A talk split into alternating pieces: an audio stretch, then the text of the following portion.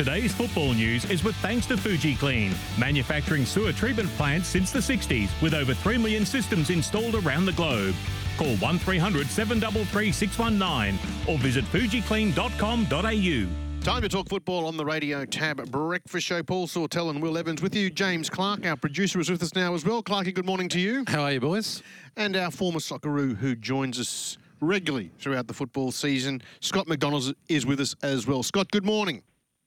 Good morning, guys.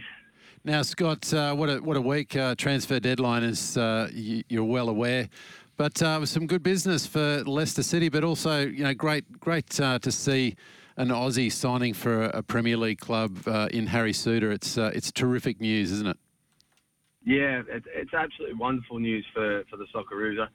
I still can't get to grips at times when I hear him talk and we call him Aussie. It's quite, it's quite funny, um, but no, it's good, and obviously it's great to see him in the green and gold. But look, Leicester as well, particularly, uh, have a great history in recent years of, you know, bringing in centre centre backs from from different clubs, you know, of a lower level, and actually improving them, and then selling them on for even more. So uh, obviously the biggest example is Harry Maguire, isn't it? Yeah. Um, but you know what? I think um, if he can, if Brendan Rodgers can do, you know, work his magic a little bit, and I think Harry Souttar is going to play a big part for them as well because defensively they've not been great this year. Um, so he'll be a real asset to, to Leicester City going forward, and uh, hopefully there's bigger and better things to come for Harry. Yeah, and uh, another Aussie like Mark, Mark Schwarzer was there. I know he didn't play a lot of football, but he won a title with him. So.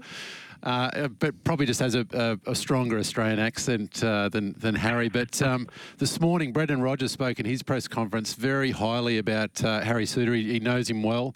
Uh, and uh, just, do, you, do you reckon he's going to play this weekend? Look, I think there's every chance. Yeah. I, I, think he's been brought in. You know, you don't spend that type of money now, and uh, you know, don't believe he's going to be, you know, in your starting eleven. I think Harry for sure is going to be in that starting eleven, uh, whether it's this weekend or the following weekend. You know, he's there to stay. I think, and uh, to add to their obviously their set piece dangers. You know, going up, you know, for set pieces, but you know, obviously defensively, we've seen in the World Cup how good he was.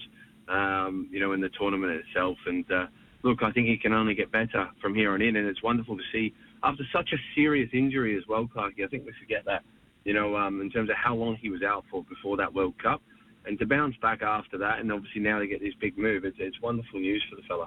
Yeah, let's just have a listen to Brendan Rodgers talking about Harry Souttar. Delighted seeing Harry as a, a, younger player, and obviously seeing the trauma of coming through a, a, bad injury that he had, and then seeing his performances at Stoke and in the World Cup.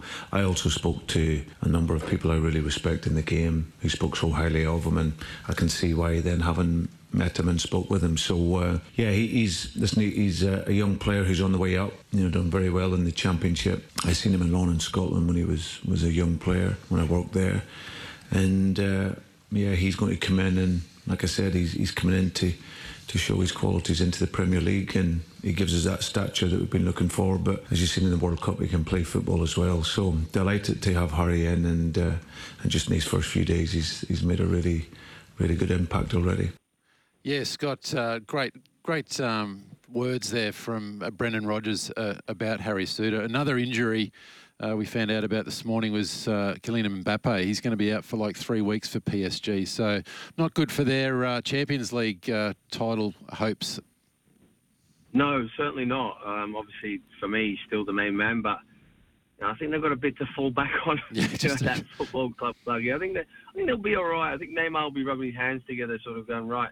Well, here's my chance to, to sort of be the main man again, and then Messi will be saying exactly the same, won't he? But one man that won't be pleased about that is Hakim Ziyech uh, from yeah. Chelsea, and you hear all the stories in the tabloids and the French media of how Chelsea conducted themselves over that one. You just wonder where his head is right now um, after all of that. That's that's a player's worst nightmare, Clarky, when everything seems to be agreed, your head's on going somewhere else, and all of a sudden, due to paperwork, you're you're stuck in, in the same place you were. So. Um, that's an interesting one for, for Chelsea how they deal with that going forward. But um, look, I think PSG at the moment they're going along just fine in the, the French league, albeit they drew last week, which with a great story of you know one of the other uh, head coaches who drew against them, who hasn't even got a pro license. He's 30 years of age and never played the game. Um, but look, that you know the PSG will be there or thereabouts in the Champions League, that's for sure. Yeah, I think there might be a couple of openings uh, in the football department at Chelsea after after that uh, cock up there. But um, now we saw during the week Newcastle are going to take on Manchester United in the in the League Cup final at Wembley. Uh, Manchester United $1.70. This is to win the the uh, the League Cup. $1.70. Newcastle $2.15. So not not a lot in that game, and that's on that'll be on the, the Monday morning our time, Sunday evening on the 26th of February. Yeah, look, it'll be a very very tight game. I think um, you know the Newcastle fans have a big belief that they could actually win this one. I think in, in recent finals gone by, you know, in the early 2000s and the 90s, it, it was sort of like great to be there we really want to win it, but you know, playing against some of the top sides that they were at the time, they found themselves on the on the wrong end of things. However, this time around with Eddie Howe, I think they have got a real, real good opportunity of actually winning this one on the day, and uh, you know, they, they can match Manchester United, um, you know, you know, man for man, you know, with, with the quality that they've got at times. But you know, Erik Ten Hag's team now is just it's incredible how we were talking about you know Manchester United at the start of the season in crisis an absolute shambles, this, that, the next. And you see the job and the turnaround in such a short space of time. We talk about Eddie Howe and Newcastle, but I think Ten Hag and the job he's done there has been massive.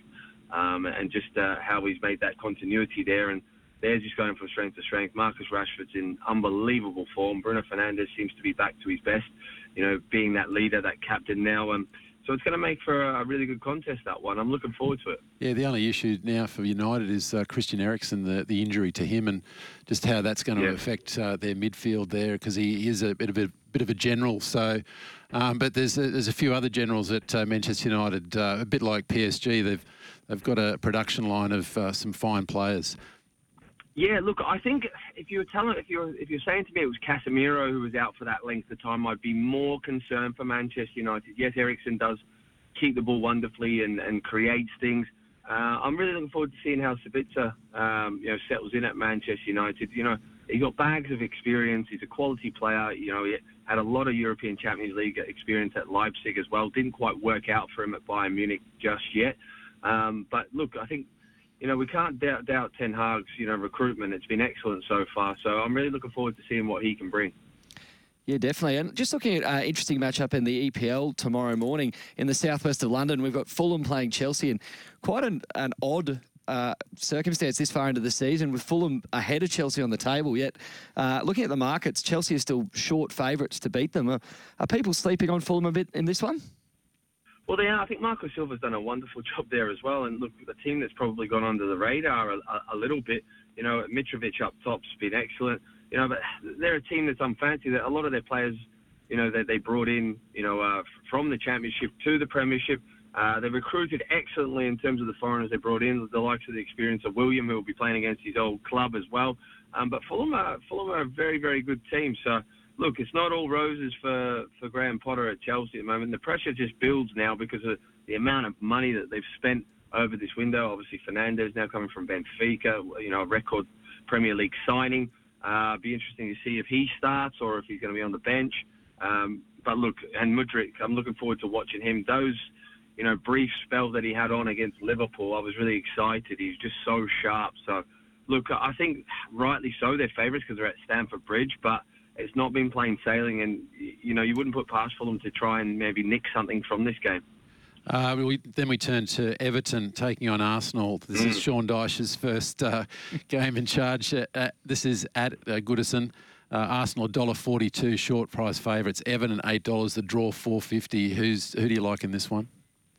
Well, I'll tell you what, I was talking about this yesterday, and Everton have got a wonderful record at home against Arsenal. Arsenal don't travel to Goodison very well. You'll know that, Clarky. Yeah. You know, in terms of you know going to Goodison, it's a, it's a hard place for Everton to go. They've had a little bit of success, but more times than not, even last year, Frank Lampard's team beat them 2-1.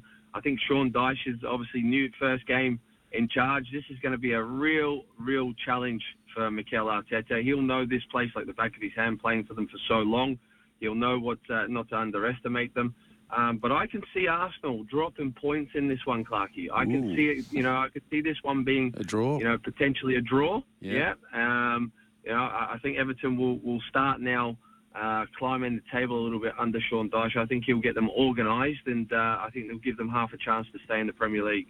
Scott McDonald's taken a bit of a set against our teams. He bags yeah. Leicester City every chance he gets, and now top of the table, Arsenal are, are, are useless, dropping points. Oh, yeah.